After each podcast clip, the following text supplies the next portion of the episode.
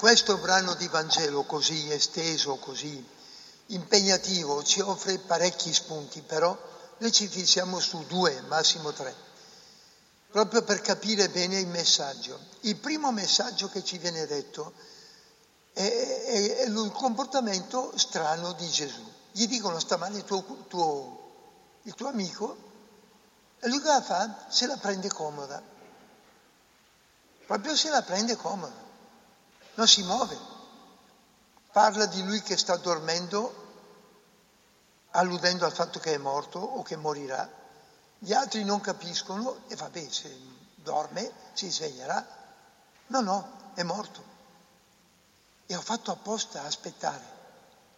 Perché Gesù ha aspettato che il suo amico morisse? Qualcuno di voi potrebbe dire perché voleva fare il miracolo di risorgerlo proprio. No, è evidente che c'era quello anche di scopo. Ma il problema è un altro. Ho fatto fatica anch'io a capirlo ed è questo. Dio ci lascia fare, ci rispetta, vuole che noi facciamo tutto, attenti a quello che vi dico, tutto quello che è possibile finché è possibile. Cioè, cosa chiede a Maria e Marta? State dietro a vostro fratello che sta male, ma sta morendo, state dietro a vostro fratello finché sta male, non abbandonatelo fino all'ultimo, dategli tutto, fategli sentire che non è solo. Sapete perché molte cose nostre non riescono? Perché noi facciamo le cose a metà. Facciamo un esempio, eh? È affondata la nave giù a Cutro, 100 morti, tutti a dire mica giusto, polemiche politiche, tutti a dire. Ma scusate, ma perché non facciamo meglio le cose? Io non lo so cosa voglia dire, io so cosa vuol dire accogliere quelli che sono arrivati. Ma si può fare qualcosa, per esempio, per far meglio prima? Certo. L'Europa è intelligente, è piena di gente che ha studiato, ha i soldi, ha il potere, ha le capacità di fare le cose bene, fatele, facciamole. Perché bisogna aspettare che dei disperati arrivino a 50 metri per affondare e morire tutti? È vero, ci sono i delinquenti e i delinquenti sono determinati a fare i delinquenti. Sapete qual è la differenza fra i delinquenti e i bravi? Che i bravi, quando è troppo impegnativo, si tirano indietro. I delinquenti no. Eh. Costi quello che costi, loro, i loro interessi li fanno. Cinque minuti prima che andasse a fondo la barcaccia lì, stavano obbligando la povera gente che era stata imbarcata a pagare quello che gli mancava. Eh. Perché i malvagi sono così determinati a portare a termine i loro progetti malvagi, costi quello che costi, e i buoni no. Lamentele, critiche, attacchi, discussioni, ma l'impegno Perché non siamo decisi a far bene fino in fondo quello che dobbiamo fare? Questa è la domanda che dobbiamo porci un po' tutti. Eh. Non è impossibile, né? io dico le, i problemi del mondo sono molto difficili, però è vero che se ognuno fa solamente la sua parte, che è un po', scusate, eh, con tutto il rispetto, è un po' esibizionista e dire io non sono d'accordo con questo, io non sono d'accordo con l'altro, va bene, ma cosa hai fatto? Rimboccati le maniche, datti da fare, tira fuori i portafogli, rischia, fai qualcosa. Faccio una domanda, faccio un, un esempio. Corso ai fidanzati, dico, dai ragazzi su, avete 30 anni, no aspettate ancora 5-6 anni, mettete a mondo sto bambino e piantina te, cioè, non so se chi ha. Mica tanti, eh no, non si può, oggi non ci sono gli asili nido, mamma mia, mamma mia, non se ne esce più. Eh. Se io per fare una cosa bisogna che tutto sia perfettamente funzionante, sapete cosa farò? Che darò spazio ai delinquenti, i quali non aspettano che le cose siano funzionanti. Anzi, con le cose non funzionanti ci sguazzano. Ecco perché Gesù non si muove. Perché vuole che qualcuno, le sorelle in questo caso, per il loro fratello facciano tutto, tutto. Lo portiamo all'ospice, il Lazzaro no, lo teniamo in casa. E ci sacrifichiamo giorno e notte. Tanto deve morire, ma gli diamo tutto. Allora interviene Dio. La cosa che a me molte volte stupisce è questa mancanza di volontà. A parole sembrano tutti così, ma avete visto anche quello che è successo. C'è una guerra in atto, ma è chiaro che... Cioè io trovo, scusate, al di là di come ognuno di noi potrebbe vederla, ma si può far sopportare un solo popolo poverino agli ucraini, a 40 milioni di persone, il peso di difendere la nostra libertà anche? Ma vi pare giusto? E noi non ci sacrifichiamo a far carneale a metà quaresima. Va bene. Si poteva anche decidere, sto carnevale, tutto quello che raccogliamo lo diamo a loro. Stanno difendendo la nostra libertà? No. Io non devo rinunciare a niente.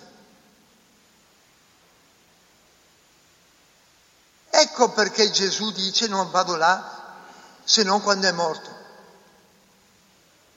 Voglio vedere fino a che punto arriva.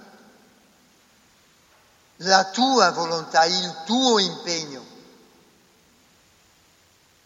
Quando c'è qualcuno che viene qua, vi assicuro, ne arrivano tutti i giorni che dice non hai posto, anche stamattina 5 o 6, non hai posto.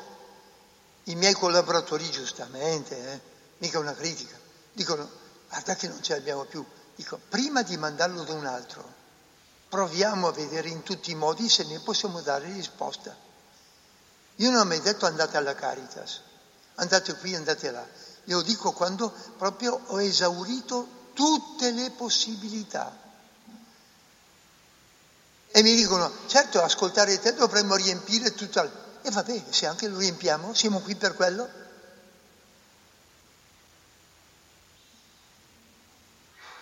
Se fosse per te li faresti dormire anche in chiesa, a me non dispiacerebbe. Almeno dormo con Gesù. Il problema, il problema è proprio questo, la prima grande provocazione che ci arriva. Gesù non si muove perché vuole che loro facciano tutto quello che possono fare. Seconda cosa, arriva dopo che tutto è finito. È strano perché quando uno è morto è morto, vabbè. Marta è contenta, è contenta che Gesù sia arrivato. Glielo dice, tutta emozionata, però lo rimprovera anche con gentilezza, ma lo rimprovera. Signore, se tu fossi arrivato quattro giorni fa, mio, mio fratello non sarebbe morto. È rimprovero. Però aggiunge, però anche così so che qualunque cosa tu chiederai a Dio, Lui te la concederà. E Gesù, tuo fratello, risorgerà. Lo so, alla fine del mondo avrei voluto che non morisse adesso. No, io sono la resurrezione e la vita. E se arrivo io ti dico, tuo fratello risorgerà. Cosa vuol dire questa cosa di Gesù? Attenti perché questa è la frase più importante. Quando tu hai fatto tutto, ripeto, tutto quello che potevi, hai dato fondo a tutte le tue possibilità, hai dato il meglio di te, chiama Gesù. Il resto lo fa lui. Il resto lo fa lui. Vedete, per far capire questa cosa, a me studiando la storia così no, del passato, a me piace molto la storia perché fa capire molte cose di oggi. Dovreste, studi- ragazzi, quelli che sono qua, studiate storia, studiate storia. Se volete capire il presente, studiate il passato, perché tutto quello che è successo è già successo. Studiate storia. Ma la storia cosa dice? Vi faccio un solo esempio.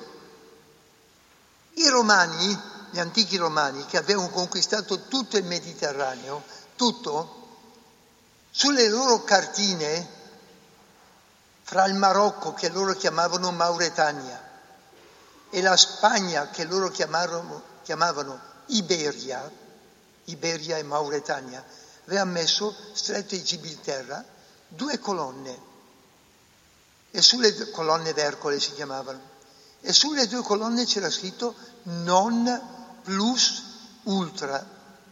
Non si può andare oltre perché di qui c'è solo mare.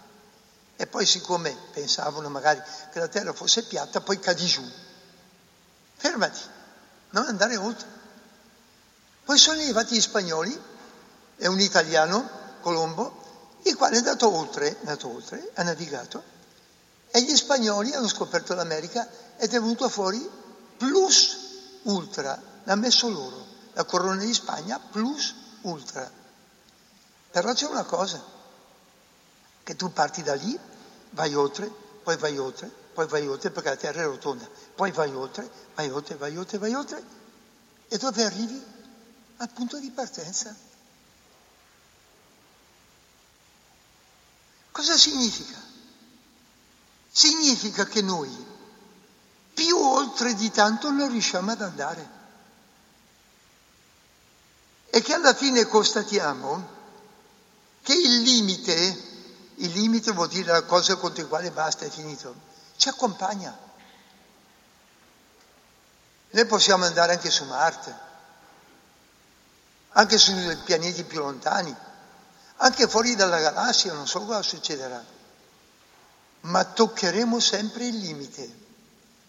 Per andare oltre il limite, sapete cosa dobbiamo fare? Bisogna chiamare Gesù. E quando Gesù arriva cosa dice? Io sono la risurrezione e la vita. Cosa vuol dire? Guardate, è stupendo questo. Si mette davanti alla tomba dove c'è dentro l'amico morto, le sorelle del morto Maria e Marta dicono non aprirla, eh, non aprirla, perché guarda che puzza già, è quattro giorni che è morto, lascialo chiuso, è il regno della morte quello lì, non entrare e non far uscire lui. Gesù dice apritela subito. E poi grida Lazzaro vieni fuori, esce fuori, vivo. Chi va oltre nella nostra vita? Uno solo, tu non ci riesci, lui sì. Ecco perché siamo qui in chiesa. Noi siamo venuti in chiesa perché vogliamo andare oltre, perché da soli non ce la faremmo mai, perché ce n'è uno che oltre è già andato ed è tornato per portarci la vita. L'uomo d'oggi a queste cose, purtroppo, purtroppo, non crede. Lui ha detto che la vita inizia con la data di nascita, finisce con la data di morte. Scusatemi, eh, scusatemi. Io sarei venuto al mondo per campare 70 anni, ma non valeva la pena di venire al mondo per campare 70 anni. Io mica sono un gatto un cane, eh. Io sono un uomo. Eh. Sono un figlio di Dio. Eh. Io mi aspetto che se Dio è mio padre io non debba morire mai. Eh. Io voglio, non solo io, ma che tutti quelli che sono affondati in fondo al Mediterraneo, tutti, quelli di Cutro, tutti devono essermi restituiti. Io vengo in chiesa perché pretendo che lui vada oltre e mi restituisca quello che c'è oltre. Ed è il senso del Vangelo di oggi. Eh. Altrimenti me lo dite voi perché verremo in chiesa noi altri? Voi pensate che noi veniamo in chiesa perché dobbiamo pagare una tassa a Dio, ma ti raccomando, ma cosa ne importa? Una specie di obbligo perché altrimenti? No, no, perché Dio è andato oltre e ti restituisce tutto. Io, per quanto sia povero, peccatore, abbia sbagliato un sacco di cose, io sono figlio di Dio. Io voglio vivere eternamente. E io voglio che mi sia restituito tutte le persone che la vita mi ha tolto. Tutte. Tutte. Fra quelli che sono affondati a Cutro c'era un ragazzo afgano, 36 anni, figlio di un famoso Pashtun che combatteva contro i talebani. Suo padre è stato ucciso nella lotta contro i talebani. Suo zio era già in Inghilterra e aspettava questo nipote bloccato da vari anni in Turchia. Il ragazzo era riuscito ad andare su quella barca. Cento metri, un chilometro prima di arrivare e prima del naufragio, ha mandato una lettera, una poesia bellissima a suo zio, ma dove già si nota che lui sospettava che non avrebbe mai toccato la riva una poesia bellissima. Quel ragazzo lì deve arrivare alla meta. Se gli uomini gliel'hanno impedito, Dio deve concederglielo. E la meta, cioè l'oltre, non è l'Inghilterra dove lui sognava di andare è un posto più grande dove trova suo padre e tutti gli altri, dove trova quella libertà che non ha mai trovato, quella dignità che non gli è mai stata riconosciuta, quella gioia che tanto ha cercato, quella speranza che adesso si riempie. Questo è il motivo per cui abbiamo letto questo Vangelo, questo è il motivo per cui noi veniamo in chiesa, questo è il motivo per cui crediamo, altrimenti tutto sarebbe perfettamente inutile. Credo in un solo Dio